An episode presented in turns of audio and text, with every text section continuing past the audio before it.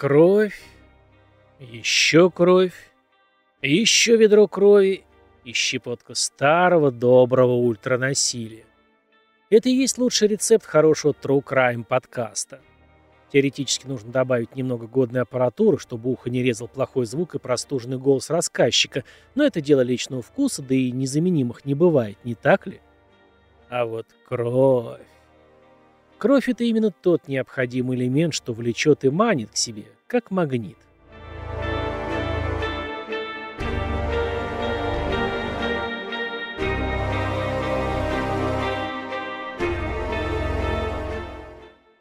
Буквально на днях, скролля новостную ленту и попивая кофе, увидел занятную статью. В ней автор глубокомысленно рассуждал, что существует такое расхожее мнение о некоторых домашних животных, что они, вроде как почувствовав каким-то образом вкус крови человека, уже не могут остановиться. Им хочется ее все больше и больше и чаще, и это, естественно, рано или поздно приводит к ужасным последствиям. Там еще были нудные рассуждения неизвестных экспертов на ту же тему, которые в результате решили, что все это миф. Человек, а тем более хозяин, может стать частью пищевой цепочки животного только тогда, когда оно находится в тяжелейшей стрессовой ситуации из-за продолжительного голода, например, или имеет серьезные проблемы с психикой по разным причинам.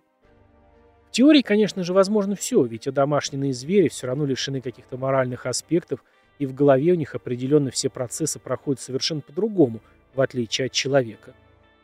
Хотя у этого царя зверей, как он себя любит называть, тоже случается непреодолимая жажда крови, и я сейчас совсем не о книжно-киношных вампирах. Или как еще можно назвать это свойство легко и непринужденно лишать жизни себе подобных? Если знаете точную формулировку, напишите потом где-нибудь в комментах.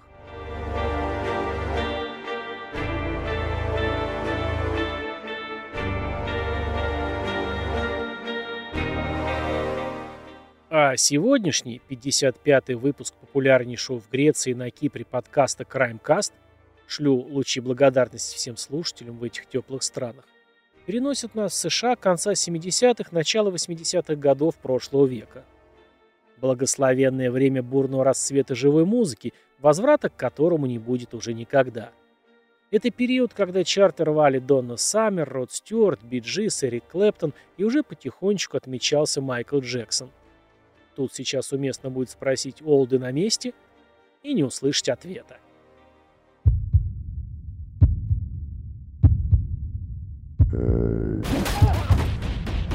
Краймкаст.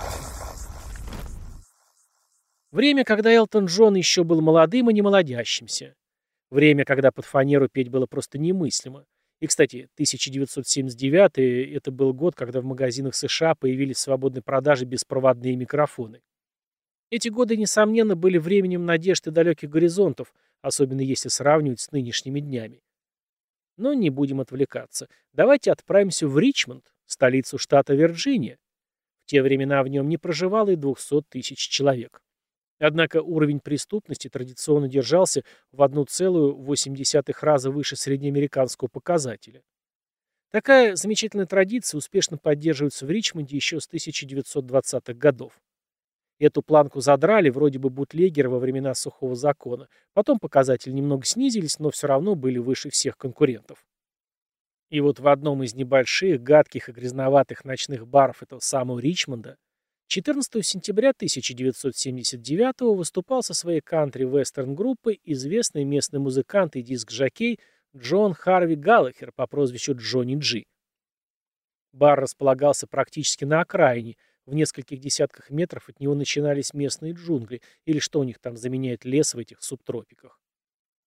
В те времена музыканты были еще живыми людьми, у них были настоящие инструменты, а не та имитация, которую держат в руках сегодня слащавые молодые люди с высокомерными взглядами на музыкальных каналах. Они были живыми, они играли до утра, и у них были перерывы для отдыха. В один из них Джонни Джи снял свою бас-гитару, прислонил ее к стене, махнул шот виски у стойки и вышел на свежий воздух перекурить. Он не вернулся к началу следующего сета. Не вернулся он и через час. Его друзья шутили, что старика Джонни, а ему было уже за 60, утащили в кусты бодрые поклонницы и теперь прыгают на нем как на батуте, а он, бедняга, никак не может вырваться от них, чтобы сбежать. Но шутки шутками, а просто так, не сказав никому ни слова, Джонни Галлахер не смог бы уйти. А здесь пропал его автомобиль Линкольн Континенталь. Утром его коллеги-музыканты сообщили в полицию о странном исчезновении и оставили приметы самого Джонни и его автомобиля. В те времена Ричмонд переживал очередной резкий взлет преступности, хотя, казалось бы, куда уж еще больше. Цифры были не такими высокими, как сразу после гражданской войны или в 1920-е, но тоже впечатляли. Что, как вы понимаете, интуитивно подсказало друзьям Джона Харви Галлахера, что можно не торопиться для него с покупкой подарка к Рождеству. Возможно, вы удивитесь, но автомобиль был найден буквально на следующий день, брошенным у старой бумажной фабрики. Ну как автомобиль? Скорее, теперь его можно было назвать консервной банкой. С него сняли колеса, двери и вообще все, что можно снять и унести. А еще от него отвратительно пахло. Настолько, что копы предположили, что сам Джонни Джи поедается личинками в багажнике своей же машины, разлагающейся на Вирджинском солнцепеке. Они даже не хотели открывать, ну, пришлось. Но нет. Там оказалась бутылка вина и пакет со стейками. Именно они и распространяли этот невыносимый зловонный запах вокруг. Судя по всему, Галлахер действительно был настроен на романтический вечер, но что-то радикально изменило его планы. Скорее всего, он отправился плавать, недолго думая, решили копы. Вот ведь здесь, смотрите, почти вся его одежда, кроме одного носка. Из автомобиля выдран радиоприемник, ну, возможно, музыканту не понравилось звучание, и он решил его заменить прямо перед этой вечерней прогулкой или взял с собой в заплыв. У этих профессиональных музыкантов, сами знаете, все не как у людей. Машина разобрана на запчасти, ну, вероятно, хозяин заплыл далеко, а местное хулиганье воспользовалось его отсутствием и быстренько подсуетилось, разобрав машину. В общем, для полиции не было почти никаких загадок в этом странном происшествии.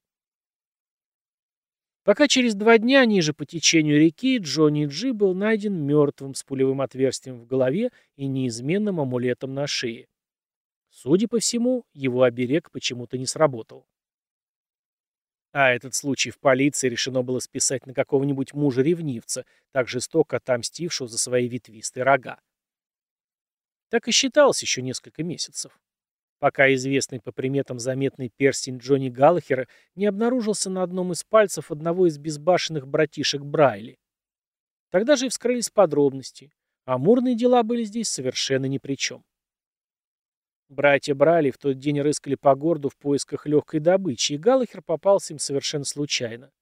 Как раз, когда вышел на перекур. Линвуд схватил Джонни Джи и уложил в багажник его собственного автомобиля. Потом братья поехали к развалинам бумажной фабрики на острове Майо, расположенном посреди реки Джеймс, где музыканты вытащили из багажника и застрелили выстрелом в голову. Из его бумажника забрали целых 6 долларов и разделили между собой. Тело Галлахера отправилось плавать в реку, а с автомобиля сняли все, что смогли унести. Братья Брайли — это отдельная, мятая и грязная страница истории Ричмонда, обильно заляпанная кровью.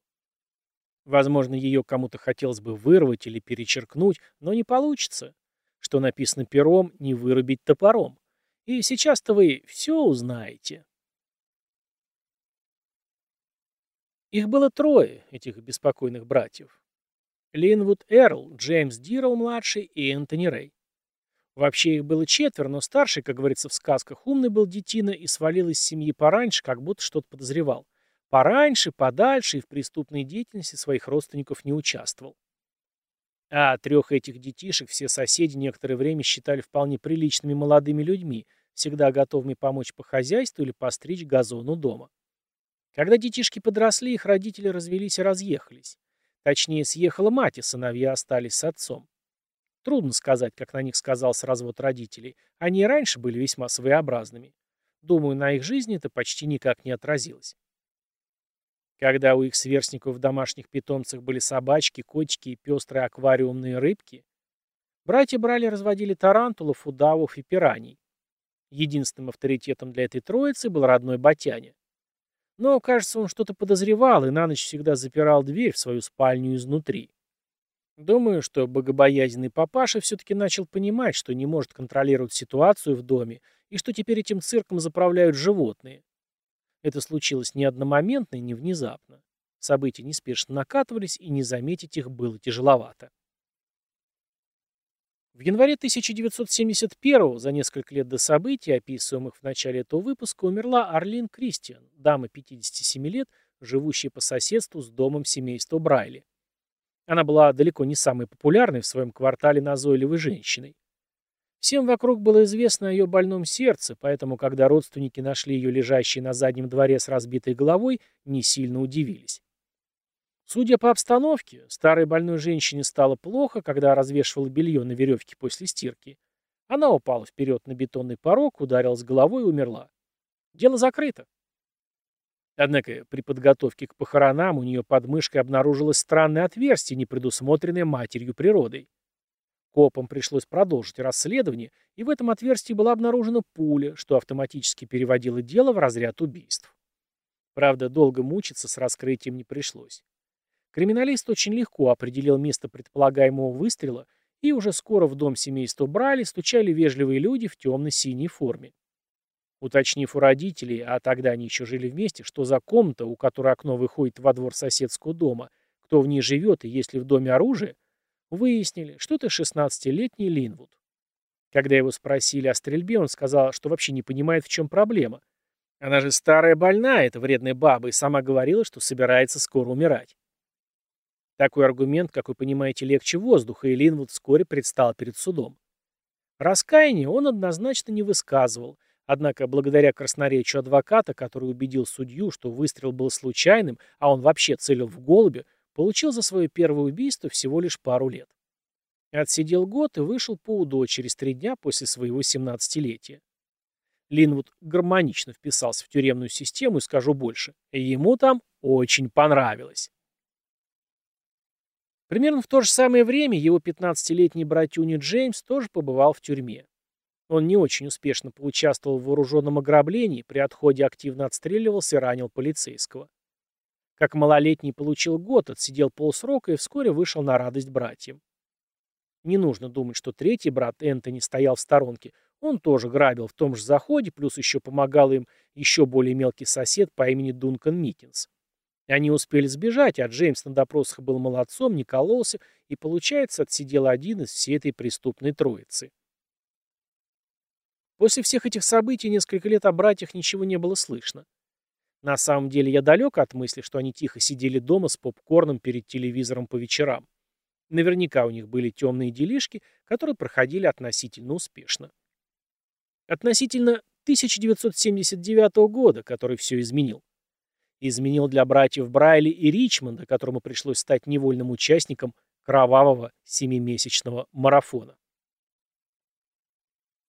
Свое первое убийство в этом году сплоченная группа из трех братьев Брайли и соседа Дункана Миккинса совершили 12 марта 1979 года. Мы никогда не узнаем, по какой причине они выбрали именно этот адрес. Но теперь это уже не важно. Линвуд громко постучал в дверь одиноко стоящего дома в районе Хенрико. Там жили супруги Уильям и Вирджиния Бучеры. Сказав, что у него какие-то проблемы с машиной, он попросил пустить его внутрь, чтобы он смог позвонить по телефону и вызвать автосервис. Уильям не хотел этого делать, но Линвуду удалось оттолкнуть его и ворваться в дом. Вслед за старшим забежали остальные. Старик Уильям был избит битами и связан. Его пожилая жена изнасилована на полу прямо рядом с ним. После этого налетчики принялись искать в доме какие-нибудь ценности. Здесь им приглянулся телевизор, радиоприемник, пистолет 32-го калибра и горсть украшений. Все это налетчики сложили в свой автомобиль. Каждая комната была залита керосином. Хозяев затащили под стол, на стол навалили ворох одежды, облили керосином и подожгли. Да, никаких шансов остаться в живых у семейства Бучеров не было. Их спас небольшой нюанс. У Дункана Микинса не хватило духу качественно приготовить это барбекю из живых людей, и он в общей суматохе развязал руки деда Бучера. К моменту, когда начало вовсю полыхать, старик смог освободить себя и жену. Они смогли покинуть дом до того, как он сгорел дотла вместе со всем их имуществом и любимой кошкой. Им повезло, они выжили. И впоследствии Линвуд всегда заботился о том, чтобы это больше не повторилось. Буквально через пару недель, 21 марта, братья ворвались в один из частных домов в пригороде. Там жил мастер по ремонту телевизоров Майкл Макдафи. Он был жестоко избит, ограблен и застрелен. После себя Брайли оставили страшный бонус, который поджидал прибывших на место преступления полицейских. Их встречала метла, свисающая из толстой задницы покойного Макдафи. Все это очень впечатлило копов и стало одним из самых жестоких убийств, которые они видели. До тех пор, пока Брайли не сделали свой следующий ход. А он не заставил себя ждать.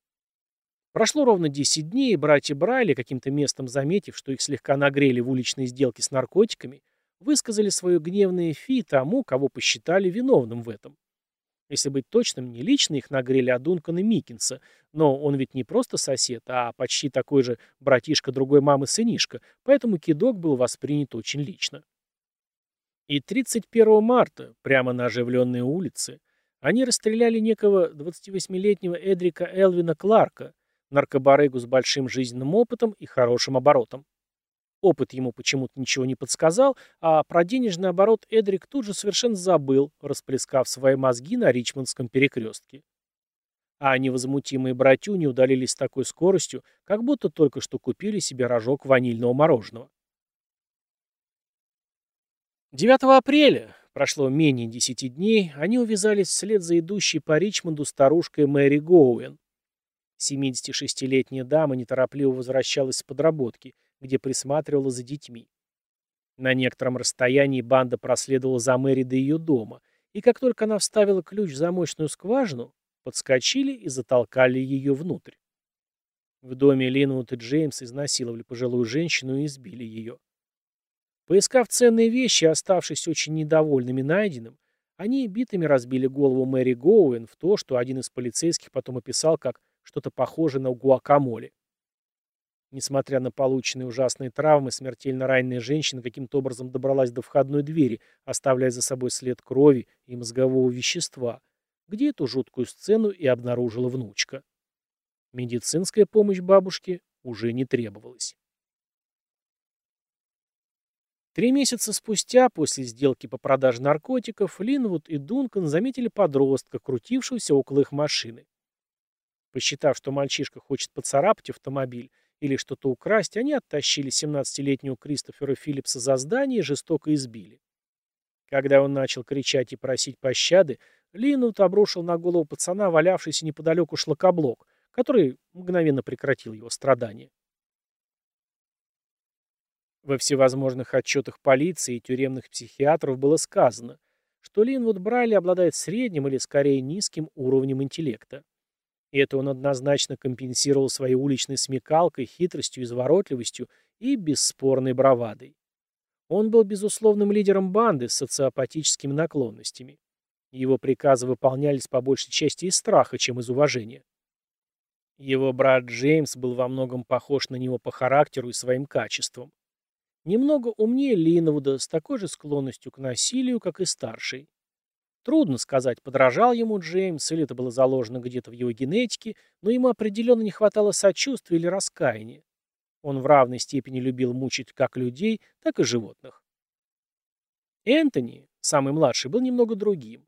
Хотя он и был вовлечен в криминальную деятельность практически с самого детства, включая вооруженное ограбление в 15 лет, он был больше похож на свою мать, нерешительный и очень чувствительный если только его не заставляли совершать акты жестокости по отношению к жертвам старших братьев, у которых все получалось легко и непринужденно. Судя по всему, сам Энтони никого не убивал во время бандитского веселья. Но, будучи самым младшим в семье, он рос рядом с братьями и боготворил их. И, как обычно делают все младшие, старался во всем им подражать. Естественно, Энтони, как и сосед Дункан Микинс, участвовали во многих преступлениях, но присутствовали не на всех убийствах, что потом немного помогло им обоим. Но не будем забегать вперед.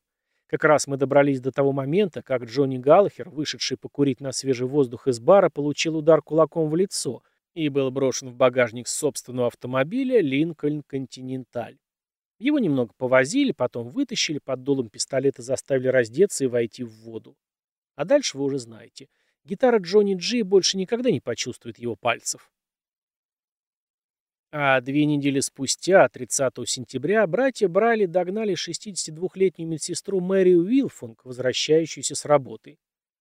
Они затолкали ее в подъезд дома, где Линвуд забил ее до смерти бейсбольной битой. Потом, пока он мастурбировал ей на лицо, остальные два брата обыскивали дом старушки в поисках ценных вещей и собирали их для продажи. Всего пять дней спустя, 5 октября, в двух кварталах от собственного дома Брайли на 4-й авеню, они ворвались в квартиру старой слепой женщины Бланш Пейдж, где жила она сама и сдавала комнату 59-летнему Чарльзу Гарнеру. Они оба были избиты и изнасилованы. Да, вы не ослышались, старик тоже был изнасилован, и 72-летней старушке, неправильно так говорить, конечно, но ей в какой-то степени повезло, что она умерла быстро и не видела и не слышала того ужаса, который творили с ее постояльцем. Кроме того, что лупили его своими бейсбольными битами, они резали деда всеми кухонными принадлежностями, какие только могли найти. Пять ножей, вилки, электрическое приспособление для разделывания индейки, ножницы. В полицейском отчете отмечено, что в теле Чарльза Гарнера были оставлены ножи и ножницы, а прочная двузубая вилка торчала прямо из лба жертвы. 19 октября, прогуливаясь вчетвером по своему району в поисках новых приключений, братья заметили своего старого знакомого Харви Уилкерсона, мелкого наркобарыгу.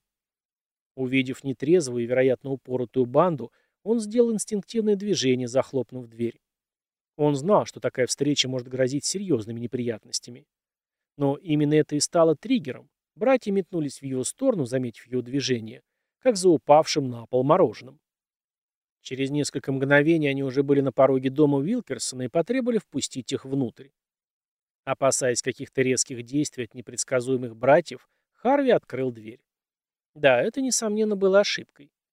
Хозяин дома был тут же, в коридоре, избит бейсбольными битами. Его самого и его беременную гражданскую жену связали и заклеили скотчем рты. Она была на восьмом месяце беременности. Затем Линвуд схватил Джуди Бартон, так звали жену Уилкерсона, затащил в кухню и изнасиловал на глазах ее пятилетнего сына.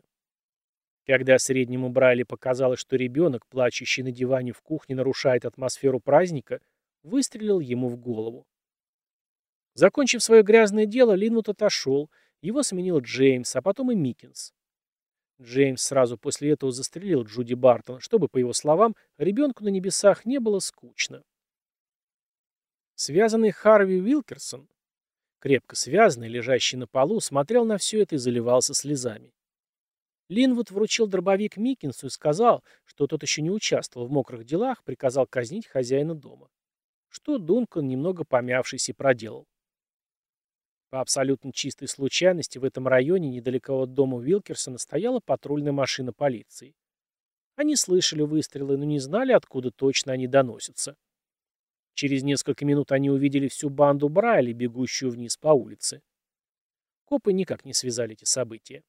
Тем не менее, Линут решил избавиться от использованного оружия и спрятал его но недостаточно надежно. Через несколько дней кто-то нашел его схрон и передал полиции. Убитую семью в злополучном доме нашли через три дня со следами начинающегося разложения, которое уже начало трогать мертвые тела. Еще через несколько дней Линовуда и Дункана прихватили по подозрению в другом преступлении, которого они не совершали. Однако в ходе допросов один из офицеров, приятель Джона Харви Галлахера, увидел на пальце Линвуда Брайли перстень музыканта, которым тот очень гордился. Джонни Джи часто рассказывал про него забавные байки, говоря, что это самый настоящий любимчик клиторов, и именно с его помощью он свел с ума тысячи вирджинских женщин. Настолько часто рассказывал, что не заметить его было просто невозможно. Довольно быстро в участке было вычислено слабое звено в виде малолетнего Дункана Миккенса. Нужно было на него чуть надавить, что и было сделано. Ну, вы наверняка знаете все эти полицейские психологические приемы. И вот уже юный бандит морально потек, расплакался и после недолгого совещания с родителями и адвокатами запел фальцетом, как юный помощник Санты в тихую рождественскую ночь. Ему была обещана выгодная сделка с правосудием в обмен на отмену смертного приговора. Дункан рассказал так много невероятных подробностей кровавых похождений группировки Брайли по каждому эпизоду, что у видавших виды следователей глаза натурально лезли из орбит. На основании этих показаний быстренько были арестованы Джеймс и Энтони Брайли. После их задержания были проведены обыски в доме Брайли и автомобилях. Ряд предметов вызвал интерес следствия. Родственниками Джонни Галлахера были опознаны некоторые его вещи, еще часть вещей были из дома Харви Уилкерсона.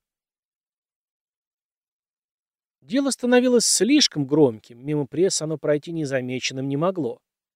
Чтобы не сильно будоражить общественность, все грязные подробности были существенно сглажены и причесаны. На основании найденных улик и чистосердечных показаний Миккенса Линвуду были предъявлены обвинения в убийстве Джонни Галлахера, Бланш Пейдж, Чарльза Гарнера и Мэри Уилфинг, соучастие в убийстве Вилкерсона, Бартона и ее пятилетнего сына. Среднему брату, Джеймсу, были предъявлены обвинения в убийстве Джуди Бартона и ее сына, в соучастии в убийстве Мэри Уилфинг, Галлахера, Пейджа и Чарльза Гарнера. Младший Энтони был обвинен в соучастии в нескольких убийствах. По ряду эпизодов никому никаких обвинений предъявлено не было. Судебный процесс начался в декабре 1979 года. Ключевым свидетелем обвинения был, естественно, Дункан Миккинс, показания которого составляли основную часть всей доказательной базы. На основании его показаний и вещественных доказательств Джеймс Брайли 12 января 1980 года вердиктом суда присяжных был признан виновным в убийстве Джуди Бартона и ее сына, соучастие в других убийствах и приговорен к смертной казни. 18 января 1980-го Линвуд Брайли был признан виновным в убийстве Пейдж и Чарльза Гарнера, на основании чего был приговорен к пожизненному лишению свободы. Такое же наказание он получил за убийство Мэри Уилфинг. Потом он получил еще пять сроков в виде пожизненного лишения свободы за совершение других убийств.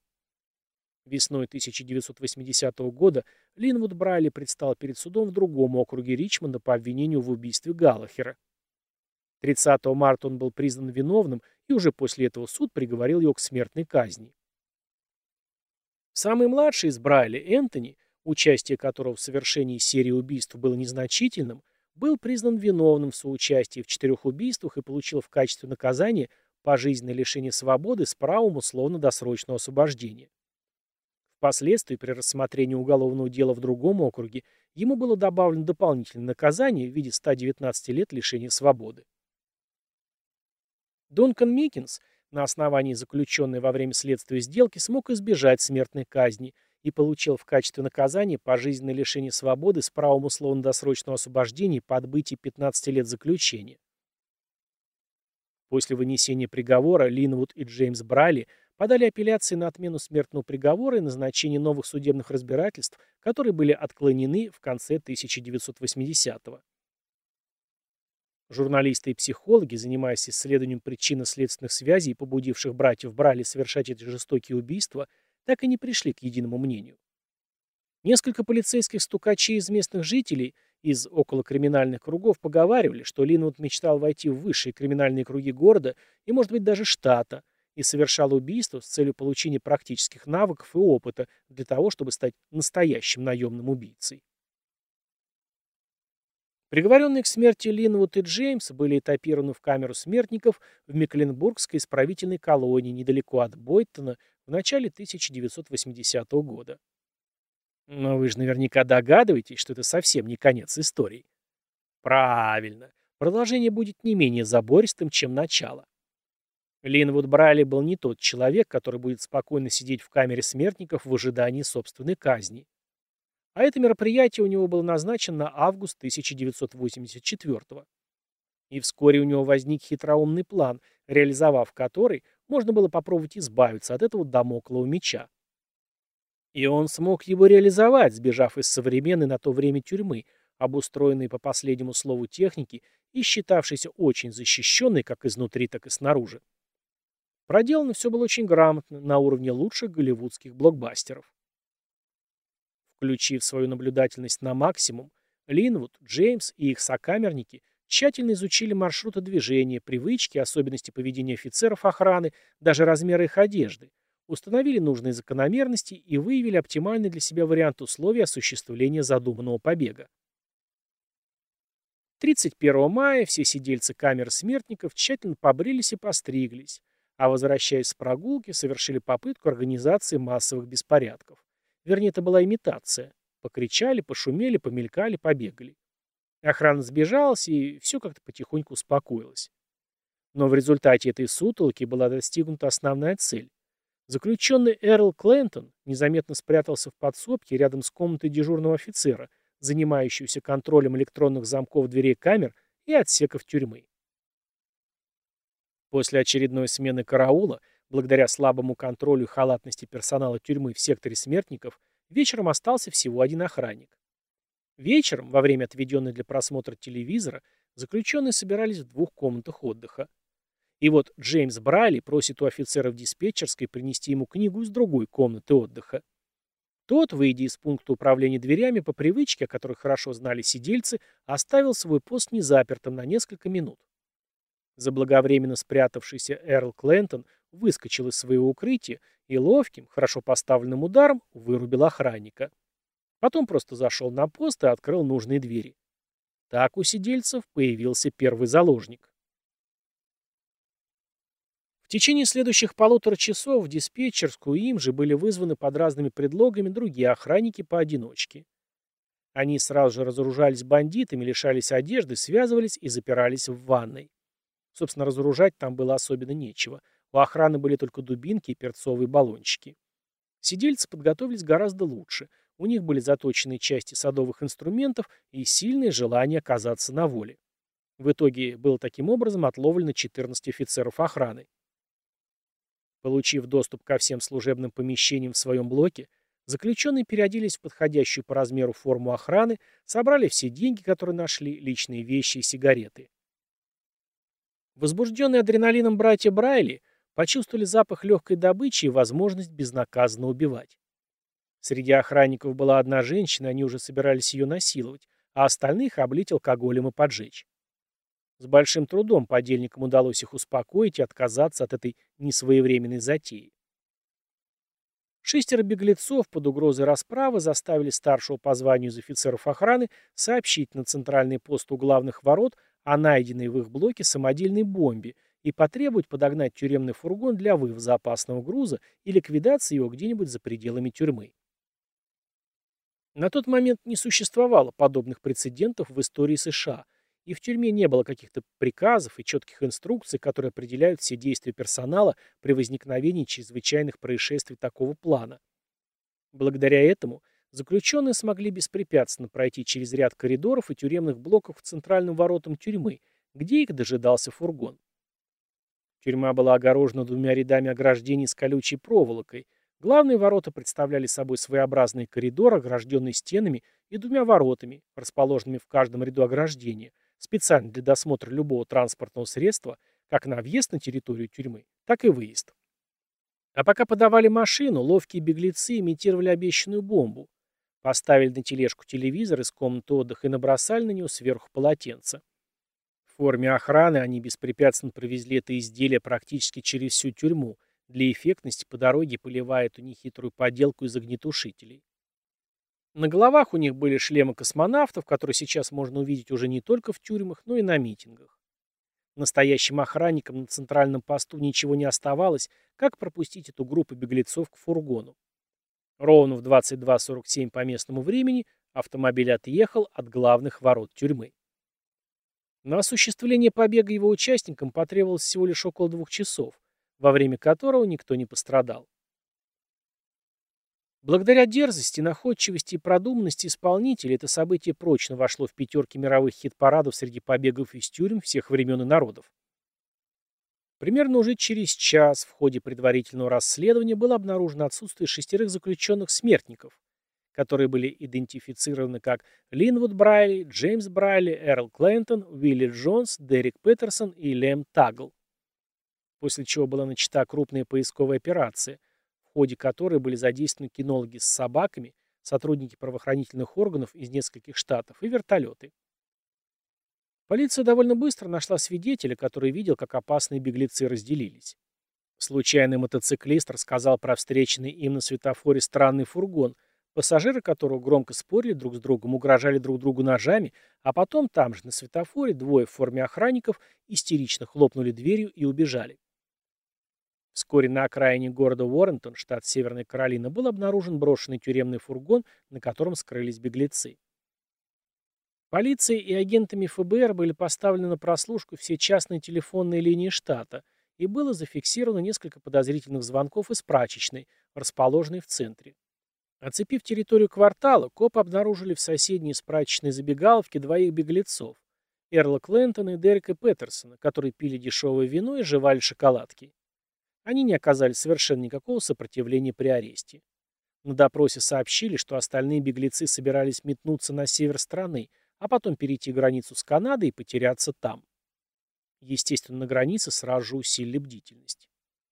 Появились сообщения, что братьев Брайли видели в Портсмуте, но прочесывание города не дало никаких результатов. 4 июня появились новые сообщения, что братьев видели на границе штатов Вирджиния и Северная Каролина. Губернатор Вирджинии за инфу о местонахождении беглых преступников предлагал вознаграждение в размере 10 тысяч долларов, но результатов это не принесло. 8 июня были арестованы Лем Тагла и Уилли Тернер на территории штата Вермонт. Тагла разъезжал на угнанном пикапе и успел ограбить несколько магазинов, прежде чем был задержан. Никакого сопротивления при аресте он не оказал.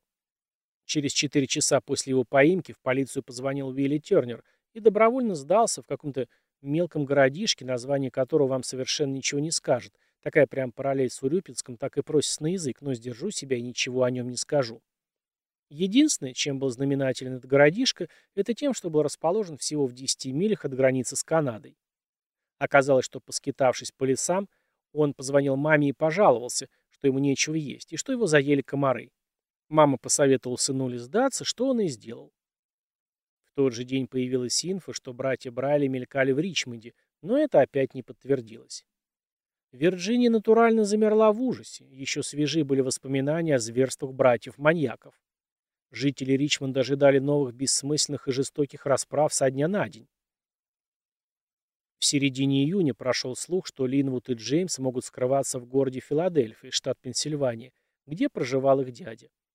В ходе наблюдения за его жилищем было установлено, что в гараже дядьки проживают какие-то неместные двое парней, представляющиеся как Лаки и Слим. Прослушав несколько телефонных звонков из квартиры дяди в штат Вирджиния, ФБР организовало захват, в котором участвовало 20 вооруженных агентов и местные полицейские. Вечером 19 июня 1984 были арестованы братья Брайли в гараже дома дяди во время приготовления пищи. Сопротивления при аресте они не оказали. В ходе расследования было установлено, что беглецы скрывались в Филадельфии с самого начала июня. Их дядя тоже был притянут, ему предъявили за укрывательство преступников. На допросах после ареста Джеймс Брайли заявил о своей невиновности и непричастности к совершению убийств. А 22 июня братья и все их подельники были наконец-то этапированы в тюрьму родного штата Вирджиния, где остальные заключенные встречали беглецов громкими аплодисментами. Охранники, которые были в заложниках, дали хорошую характеристику трем беглецам, которые защищали их от братьев Брайли, и просили суд и губернатора в письменном виде заменить им смертную казнь пожизненным заключением, но суд отклонил их просьбы. Первым был казнен Линвуд. Своим побегом он отсрочил дату своей смерти всего на пару месяцев. Его усадили на электрический стул вечером 12 октября 1984 года в тюрьме Вирджиния Стейт Пенитенциари, присутствии восьми свидетелей. После соблюдения всех процедур рубильник был опущен, и старший Брайли был объявлен мертвым в 23.05 по местному времени. Перед смертью он отказался исповедаться у священника. Последний ужин Линвуда состоял из жареного стейка, печеного картофеля, зеленого горошка, салата с французской заправкой, булочек с маслом, торта, персиков, пунша и молока. Его последними словами перед надзирателями и свидетелями были «Я не виновен». Перед этим его адвокаты в очередной раз подали апелляцию в Верховный суд, но там отказались даже рассматривать ее, так как не увидели оснований для отсрочки или отмены смертного приговора. В последний день жизни Линуда посетили мать, адвокат и десятилетний сын. Ему разрешили по телефону связаться с братьями Джеймсом и Энтони. Во время его казни за воротами тюрьмы примерно человек 250 митингующих за отмену казни схлестнулись со сторонниками применения этого вида наказания – Полицией было арестовано несколько зачинщиков. Сокамерники Линовода устроили голодовку в знак протеста против его казни. Остальная, большая часть теоретически протестующих заключенных не стали отказываться от еды. На момент казни Линвуду Брайли было 30 лет. Его сын, Норман Лакуан Ампи, Как только чуть подрос, пошел по стопам знаменитого в определенных кругах отца и вскоре надолго сел в тюрьму за ограбление банка. Он умер в 2015 году. Джеймс Брайли после казни брата тоже обжаловал приговор в Верховном суде, естественно, безуспешно, после чего была назначена дата казни. Выбрали 18 апреля 1985 года. А 28 марта того же года он женился на удивительной женщине, 44-летней журналистке Эванжелин Грант Рейдинг, которая свято верила в его невиновность. Скромную свадьбу, а другое быть не могло, сыграли в комнате для свиданий в здании тюрьмы в присутствии священника и отца братьев Брайли. Супруга отстаивала непричастность Джеймса и заявляла, что братья Брайли стали яркими образцами жертв неприкрытого расизма по политическим мотивам. Джеймс, в свою очередь, настаивая на своей безвинности, пытался перевести стрелки на Дункана Миккинса за совершение убийств, которые были ему инкриминированы. Еще какая-то дама по имени Присцилла Скарбора в начале апреля заявила о том, что Миккинс еще в 1979 году сознался ей в совершении убийств Джуди и Харви Бартон. На основании этих ничем не подкрепленных сведений адвокаты Брали замутили еще одну апелляцию, а Эванжелин Рейдинг и батя Брайли провели пресс-конференцию с участием репортеров, где обратились с просьбой о помиловании губернатору Вирджинии. Наверное, было бы странно, если бы он ответил положительно. Суд отклонил и эту апелляцию, посчитав показания Присцилла Скарбора недостоверными.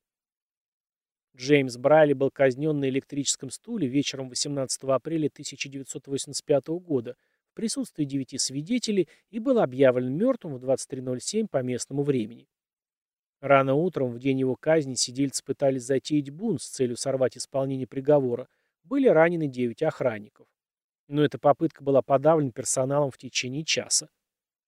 На последний ужин Джеймс заказал себе порцию жареных креветок, сок и мороженое. Перед смертью он исповедовался у священника.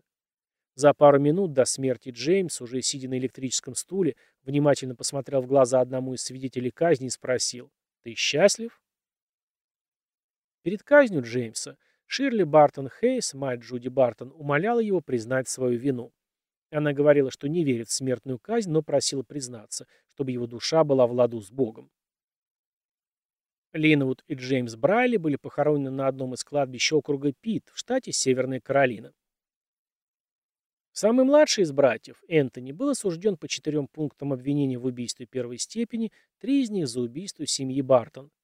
Он получил обещанное пожизненное заключение плюс 119 лет с возможностью условно-досрочного освобождения. Он избежал смертной казни потому, что не было доказано, что он лично совершал какое-либо из убийств.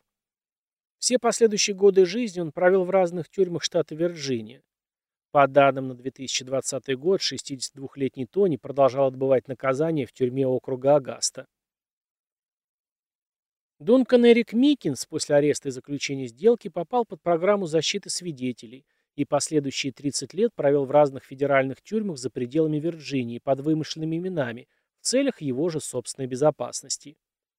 1993 года по 2009 год он семь раз подавал ходатайство на условно-досрочное освобождение, но ни одно из них не было удовлетворено.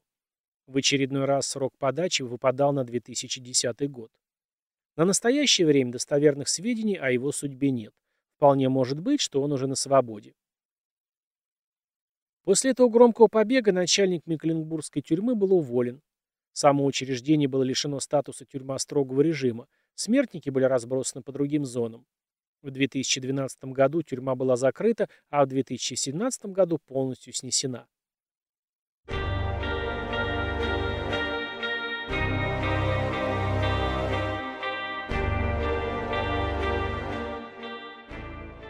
Вот теперь вы знаете о братьях Брали столько же, сколько и я. И поэтому самое время вернуться к вопросу из начала выпуска – может ли иметь отношение наслаждение вкусом крови к этим совершенным преступлениям? Или в этом виноваты всего лишь жажда наживы и подтекающие крыши братьев, которые видели для себя только такой неосложненный трудами праведными жизненный путь? Пишите свое мнение в комментах там, где вам довелось послушать этот подкаст или посмотреть видео по нему, если я все же решу его сделать. Благодарю за то, что дослушали до конца, оставили коммент или лайк, если вам понравился выпуск. Для вас это не самое тяжелое, надеюсь, действие, а для меня это показатель вашей заинтересованности, что очень важно.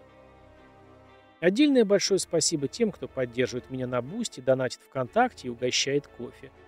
Возможно, вам будет интересно, что подписчикам на Boosty всегда свежий контент достается раньше всех. В группе ВК, кроме подкастов и True Crime документалок, еще и новые аудиорассказы, бесплатные, все платные на Литресе по понятным, надеюсь, причинам. Там авторские права и все такое. И заглядывайте в телеграм-канал, он практически как приложение к этому подкасту, со своими историями и видосами. Буду рад вас всех там видеть. А на сегодня все. До наших новых волнующих встреч.